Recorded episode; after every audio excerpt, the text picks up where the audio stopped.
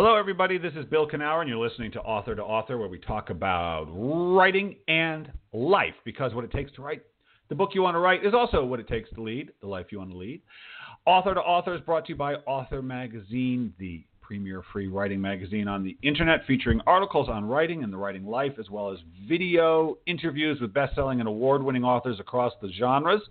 You can find Author Magazine at authormagazine.org. I uh, got a new issue coming out next week. Uh, I'll be inter- uh, having my conversation with Dori Hillestad Butler, fabulous children's book writer, a very interesting woman talked about what it is to start your career and how you have to how you have to commit to the career before it's paying you anything. You do. That's how it works with writing. And she talks very articulately about that. So that'll be up next week at authormagazine.org and of course as always, we are funded by the fabulous Pacific Northwest Writers Association, supporting writers from pen to publication since 1955. You know, they do a great conference every year. It's in September, so we just had one, but already we are starting to plan for next year. And so if you want to be a part of that, you could do something called the flash sale. Yes.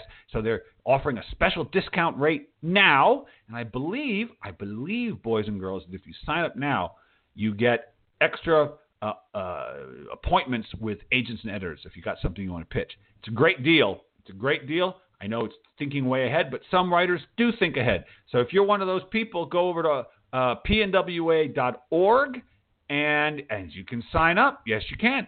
Okay, well, oh, I'm excited about today's guest.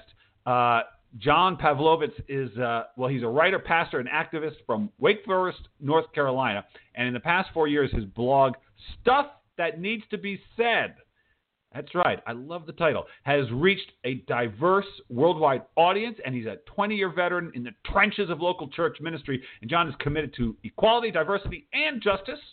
Can't argue with that, both inside and outside of faith communities. But he's an author, too. Yes, he is. In 2017, he released his first book called A Bigger Table, but he's got a new book out called Hope and Other Superpowers. Yes, indeed. Let's talk to this gentleman, find out what's going on. John, how are you doing?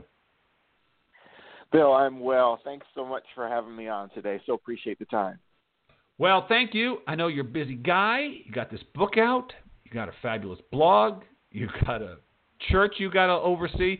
Um, I, but I want people. I think actually, let me start here. I believe I've, you first came to my attention, although I didn't read the piece. I believe your piece, "Why We Grieve," scuttled across my uh, my social media uh, horizon, and that was about two years ago. Is that right? Yeah, that was actually the the morning after the 2016 election. Yes, that's right. So okay, yes. so and that kind of blew up on you, did it not? Or, it, I mean, it did. I had way. had a, a couple pieces go go viral in the year prior, and had had a developed a fairly uh, you know strong following, but that was one that really kind of um, exploded into sort of a different plateau and was shared by some high profile celebrities with large social media followings. So it was right. just a and I think just the timing of the piece and it just happened to hit as the world was, you know, especially this country was all kind of in that mindset, to, and so yeah. it was really uh, an extraordinary time for me.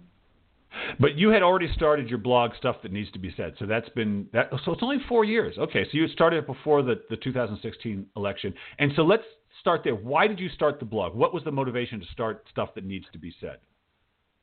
Well, at the time, I was a, a, pastor in a megachurch in uh, Charlotte, North Carolina, and we our our church was so large that I was overseeing a, a student community of hundreds of kids and all, all their parents. So I was writing sort of an insider um, sort of a little niche blog to parents of teenagers, and I was talking about all those issues, and that started to reach sort of youth ministers, things like that, and then it was uh-huh. a slow evolution where it gradually began to sort of reach out to a larger audience. Certain pieces would get picked up, and um, it just was a, a really gradual uh, process for me. So I had read a piece of yours um, about some of your your grievances with where um, evangelical Christianity has gone over the last I don't know few years, and so when I think megachurches, I think of evangelical Christianity. Did you come out of that, or did you come out of a more progressive uh, church community? Yeah, I had been raised Catholic and then drifted from the faith and then was uh jumped into ministry later in life and was in sort of mainline, you know, Methodist churches, but then the church in Charlotte, this sort of mega church, was a more evangelical. It was in the Bible Belt, and it did lean uh, in some ways to uh, you know evangelical, and yet there was a progressive kind of outlook on other areas. So for me, it was uh, constantly sort of stretching that community as I became a little bit more and more progressive in my faith. So there was like a tension there between the Yeah. community that I was in and what I was writing about, the things I was wrestling with. Did you have to leave that group? Uh, well, you know, I, I always tell people I heard God calling me to leave in the form of my pastor's voice saying you're fired. Uh, so that that happened, uh, you know, at a church here in Raleigh. Actually, that was a- another church where I knew I was either going to speak authentically or I was going to be, or I could be employed. It was sort of I had to realize that there was going to be a, a, t- a breaking point there. So I just started writing more explicitly, and you know, uh, and that was the thing, the catalyst for that, which turned out to be just a gift for me. In in in, in my story of being a writer, that released me to really Yeah. say what I felt like I needed to say without censorship or editing, and that was what reached the large audience. Man, you know, John, that it, it's it's you know you're you're speaking about a, your particular journey, but that is so universal to the writer's journeys. I had the same journey myself, which is I had to let myself write the kind of stuff I wanted to write before I found any kind of success. And I tried for years writing stuff that wasn't quite really what I wanted to say, and nothing happened. Yeah. It was when I let myself say what I wanted to say, what I most wanted to say, that stuff actually started to happen. And you know, and and but but there is, don't you think? That, I interviewed Armistead Maupin, the, the novelist who wrote Tales of the hmm. City, and he was like one of the first gay men to come out of the, to come out publicly. It was a big deal. And so we were talking about coming out, and I said, you know, I'm a straight man, but I feel like everybody has to come out of their own closet to some degree. You know what I mean? Mm. Does that make sense? Yeah, yeah, there is a you know, I think people are looking for truth tellers wherever they can find them. And in my case, the first post that went viral was called "If I Have Gay Children," and it was really me saying, "Hey, I'm going to humanize this thing. I'm going to show some vulnerability." And and so it was interesting to see those kind of parallels. That once I could be speaking exactly the words I needed to speak without worrying about what the consequences. That's when you know I I found my audience, and and that's I Yeah. think truth telling is just such a right now, especially it's a really scarce commodity. It seems. Yep. It, it, it, are you still there? Yes. Okay, it is a scarce commodity. Well, I was thinking when I saw the title of your blog, I thought stuff that needs to be said, and and I just thought, man, I know he needed to say it, and he needed to hear it. Like if when when it, when hmm. you talk about truth telling, I think the one telling the truth is the first one who has got to hear it coming out of his or her own mouth. It's such a powerful moment, you know. Yeah, and I yeah I think there most writers I, I tend to I, I I wrote a piece years ago that said that there was there are times when I'm writing and times when I'm bleeding, and those times that I'm bleeding bleeding is like I I can do the act of writing I can make that happen every day, but really when you're tapped into something that's really pure and it's coming from the deepest place within you, that's where you need to write from. And for me, that was just and so there are times when I'm writing and there's an almost an adrenaline, there's like a pull because I feel like I just cannot wait for these words to be Yeah. you know put down and released and i think that Yeah. So many writers understand that sort of euphoria and that excitement Well, that's how you, uh, to me that's how I know I'm I'm onto something. I'm onto what I I'm Mhm. supposed to be onto. It should feel like I'm discovering it. Like I'm not doing it, I'm finding it, that's right you know.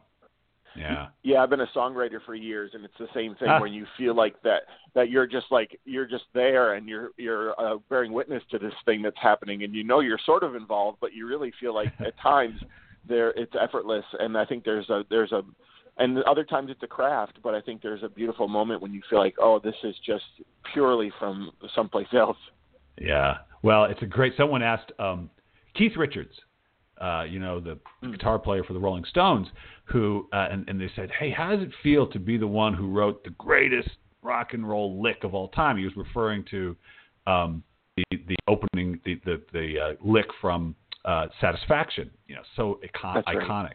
And uh, Keith Richards said, "Well, I was just glad I was there when it came along." Which I thought Mm, was perfect. that's right Per- that's kind of how Yes. it feels. And so the the piece of why we grieve that so I, I read you know I read about how that came to you and you were really sort of in a in a fever after the 2016 election and um and you were already being contacted by people who were upset yeah who were themselves freaked out by what had happened did, right. Sort of that... I think the nature of being sort of an online social media presence is that people in real time are saying, "Hey, can you respond to this? Can you voice something yeah. for me?" And that was happening, you know, frequently that evening and into morning. And so there was, you know, you're going through this thing personally, and then you're trying to manage other people's sort of grief and processing. And so I just tried to distill all the stuff that I was hearing into something coherent, into 900 words or so that that could express that which is a lot of what I do. A lot of what I do is traveling around and being a, a longtime pastor and a caregiver. I'm just trying to get with people and and really listen and try to figure out how I can say what they can't say. And that was just one of those moments when I I just uh, that was what I tried to do. Yeah. Now you're breaking up a little bit. I'm going to keep. I'm going to stay with you and hope that that phone of yours okay. hangs in there. But it's, if it's it's breaking up, I may hang up and call you back. But let's just see how it goes. Our fingers are crossed here that it'll stay good. Okay. Um, uh, well, you know, I was thinking about as I was getting ready to talk to you. I thought, you know, we never know how things are really going to work. So Trump gets elected, and for a lot of people like myself, and it sounds like for you, this is tr- sort of traumatic, and sort of unbelievable, and um, and it and sort of uh, it, it seems you know like the like the villain has won a little bit, but you never know what mm-hmm. really uh, the story keeps going, and so for you something got re- even though as scary as that moment was, something new was discovered in you. It sounds like something else woke up in this dark moment. You found something else that hadn't been there before, and to some degree, you have that moment to thank for it. Yeah. Yeah, it's a really strange place. It's it's almost as if I realized I was placed that my social media following to that point, that my journey as a as a writer had led me to that spot where I could be that sort of uh, you know galvanizing place uh, person for people and i think that was what it was it was all the stuff that was in me was there but it was realizing okay i have a responsibility to leverage this kind of moment and then my platform.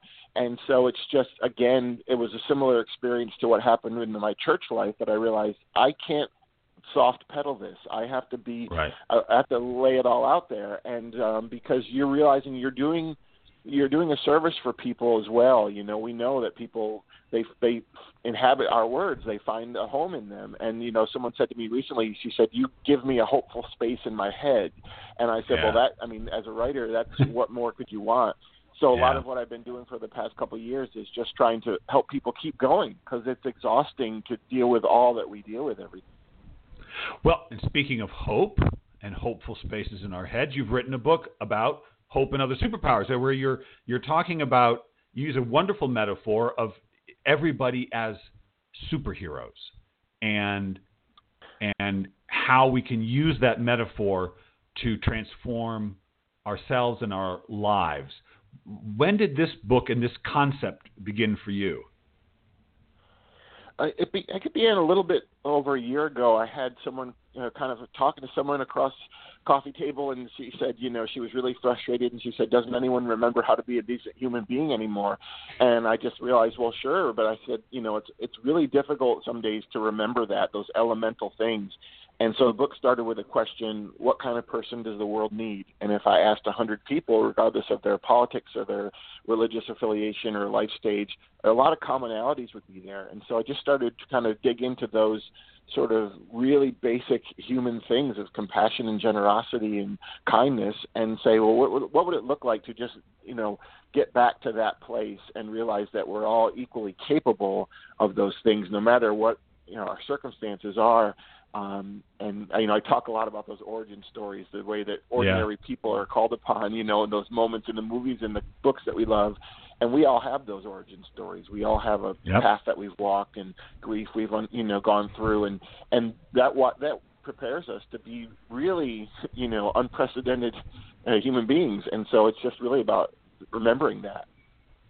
Yeah, you know, I've had the pleasure of interviewing some really great spiritual teachers, and a lot of their stories are very similar. They reach, they actually track the classic hero's journey of uh, mm-hmm. reaching kind of a death moment where maybe they think about suicide or they or they reach just such but often this, this suicidal thoughts involved or they reach a very dark moment and then from there yeah. after that they turn and they return to become teachers and one after the other follows and it looks a lot like the classic um, hero's journey and that's kind of what you're describing actually in this book you're talking about superheroes but you're actually talking about powers and also their the, the dark nights of the soul and what you have to face there and how the toughest moments can become your crucibles.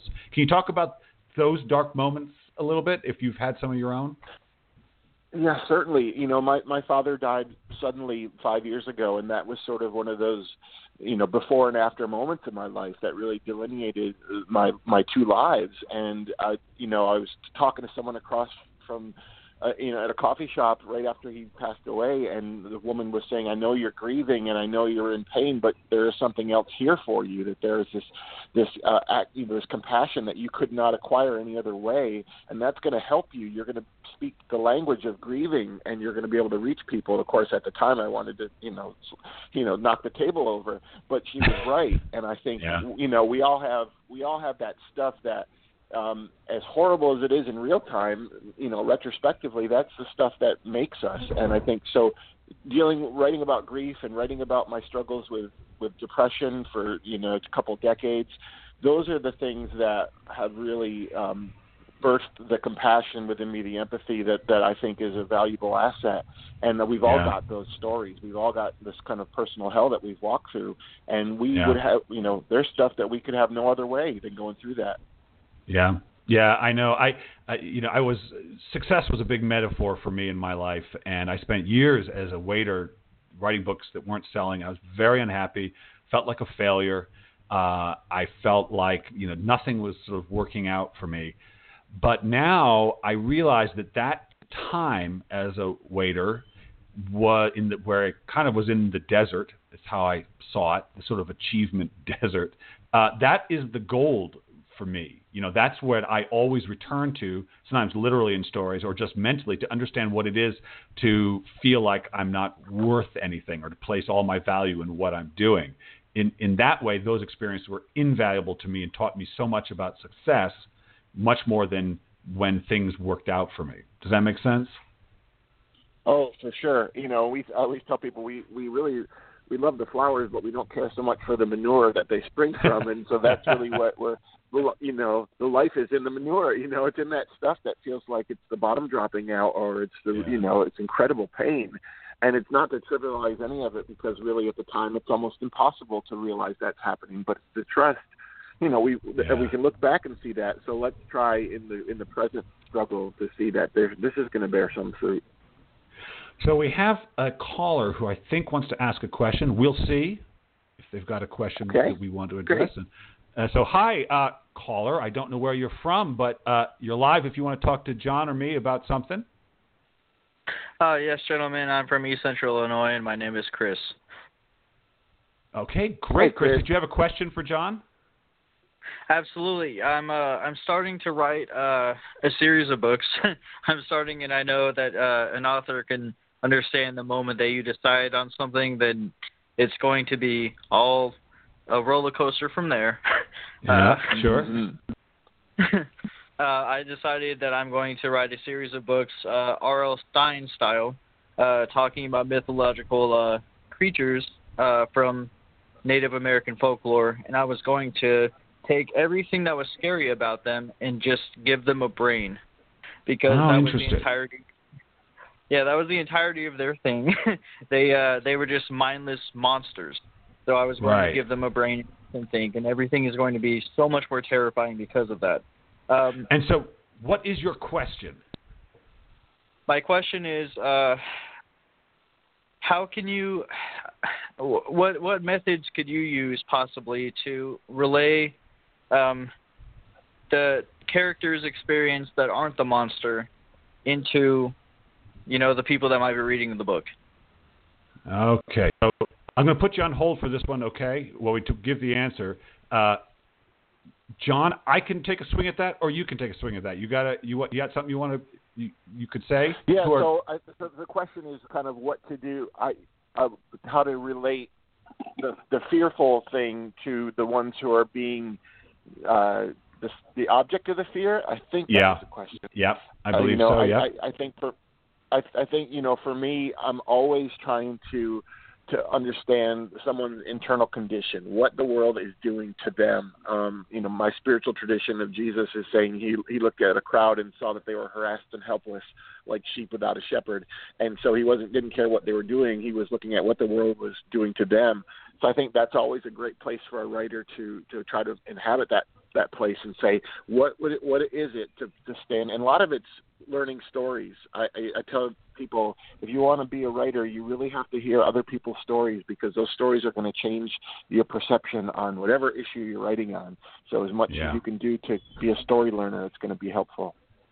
I would also say think about when you were afraid, because um, think about when you worried for yourself, and in and one one of the things you have to do as an artist that's very interesting is just like if you're um, if you were drawing a picture, you would have to put a distance between yourself and that. If you were drawing a vase of flowers, you would have to stand back from that vase of flowers in order to render it accurately. The same is true of emotional experiences you as an artist you have to put yourself at emo- a certain artistic emotional distance from the feel from the feeling that you're writing about be it fear or love or anger so you can still perceive it but you aren't caught in it. Mm. and so think about your Yeah. own feelings of being fear of being afraid and then if you can observe that observe it in your characters as that's a character who's afraid. What is it like to be afraid? Why are you afraid? How do you behave? Use your own life because your life is the is the gold from which all your stories will be told, not other people's lives. Although you can you can look at other people's lives, but in the end, all life is passing through you. Life is passing through you. It's happening to you. When you watch a movie, you're feeling what's happening in the movie. The movie isn't making you. You're you're experiencing it. So use your own life. Use it. It's happening in you, baby. That's right. So that's Love it. my take on it. That's my take on. it. Have you ever thought of doing fiction, John? Have you ever thought of dipping your toe in that? Yeah, you know, from time to time it that does. It's um, it's hard right now because of the cycle that I've been on with the blog and the and the books. Because I had you know one book released last November and then one this October, so it was a Yeah, really you know uh, accelerated timeline. And so now I'm kind of taking a breath and seeing you know what is that? Is that the next place that I kind of just want to um, wade into a little bit? Um, we'll see. Yeah. And so, uh, what do you think when you think of your superpowers? If you if you were a superhero, what would your superpower be? What would it be? Yeah, I don't.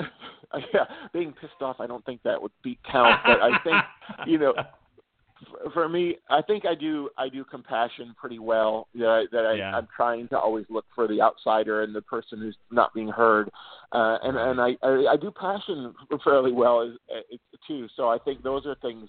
Uh, you know, part of what I like to tell people is, yeah, you don't have to come up with ten. There are two that, two, one or two that you, that's where you excel and so Yeah. into those things. Um, so I think that's where I try to find, um, you know, try to do that and combine that with just sort of an honesty, just declaring the things that I see as as as often as I can. Yeah, you know it's it's interesting. Uh, so I like to uh, give talks to people, and I try to be uplifting and inspiring. That's sort of my thing. And I always say that one of hmm. the advantages of that is that in order to inspire other people, I have to be inspired, and in order to give other people hope, I have to, like the gift has to come to me first before I can give it. Does that make sense? So in other words, if you are, if you want to give people hope, first you have to have it before you can give it, right? Yeah, and it's funny. I've been writing a book, you know, for the past year on hope in a time when you know a lot of people are struggling, including myself. And uh, at the book launch, somebody said, "Hey, how do you write a book on hope right now?" And I said, "Well, you Yeah. just, you lie." And but really, for me, it was for me, it, you know, it it's about look saying, yeah, I have to start in those places. I have to be able to cultivate gratitude. I have to be able to be creative and find those life affirming moments, and so that I can, you know, I'm not going to be able to sell something that I haven't already, you know, bought myself. So. Uh, That's right. It is for any sort of writer or leader, uh, or you know, that that's in, an imperative for us to be able to figure out like how do we do this because we can't we can't hold anyone's hand through life if we don't haven't figured it out uh, at little at least to some degree. Um, yeah, that's a challenge Ab- for sure. Well, and this time, this is when you absolutely see. It's one thing to be hopeful when everything's going smooth and all the yes. and all the doors are. That's easy. When you want to know if you have it is when you don't see it. You know, it's it's easy to feel great when everyone's telling you you're great. It's another thing when they're booing. You know, Bob Dylan got booed every night when he was a young when he was at the height of his his powers. They booed him every night because he plugged in, and he went on. And so I just think it's real easy to be hopeful when things are going great, not so much when this is when you really need it. This is when you find what it means. Yeah. That's right. Yeah, when you're, you know, you've you've got. Uh, that's when you test the integrity of the whole thing when you're trying to stand on it right now. And so, yeah, for sure.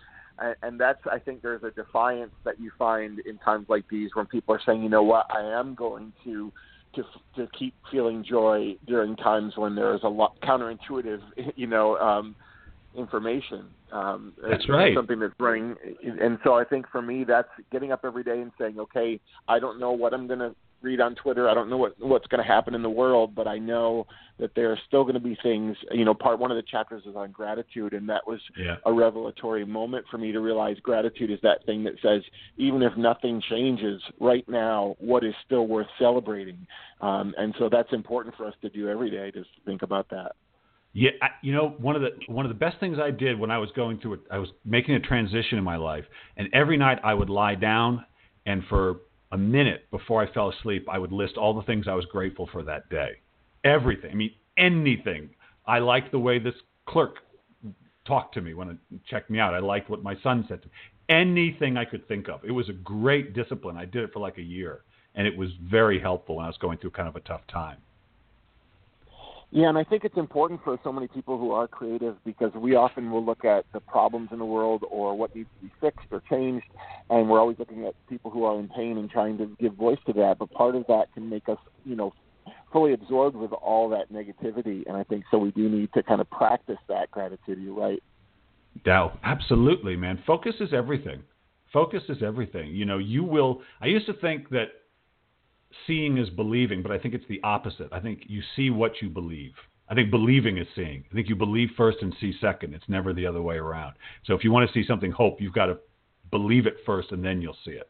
I really do think it yeah, yeah, inside we, out. Yeah, we can walk out we can walk out into the day and find reason for hope and despair and it's really just what we choose to you know to nurture, I think. Yeah, absolutely. Well, John, you're doing some great work uh, I just I love talking to people like you. You're out there trying to help people. You're out there trying to make a difference. You're out there doing something you love. I love it. Uh, and and and congratulations on the book. And uh, again, it's hope and other superpowers. Now, I'm not done with you yet. I have another question. But people want to learn about you, curious about you, it, is the best place the blog stuff that needs to be said? Is that that's the best place to go? Yeah, you can do that, and it's um, it's also under johnpavlovitz.com, and you can find me at John Pavlovitz on Twitter and uh, Instagram. So anywhere ah. they, they're looking, they can find me. Excellent. Okay, but like I said, I'm not done with you yet. I got one more question for you. So I want you to finish the sentence for me. If writing has taught you anything, it's taught you what? Uh, it's taught me to show the scars because the scars will um, help other people who are similarly wounded. Oh, that's a good one, John. That's a good one. Hey, congratulations on the book and all you're doing. I think it's great. Thank you so much, Bill. Really appreciate our time today. All right, take it easy. All right, Bill. Yes, so the scars, people. We all got them. You're all suffering. That's the way it goes. And it's okay. It's okay. Because we're all in this together. Yes, we are. All right. Well, listen, I'm going to be back next week, I think. Yes, I am. It's another fabulous writer. Don't even know who it is. I don't care. I'm sure they'll be fabulous. Until then, what I want you to do is go find something you love and do it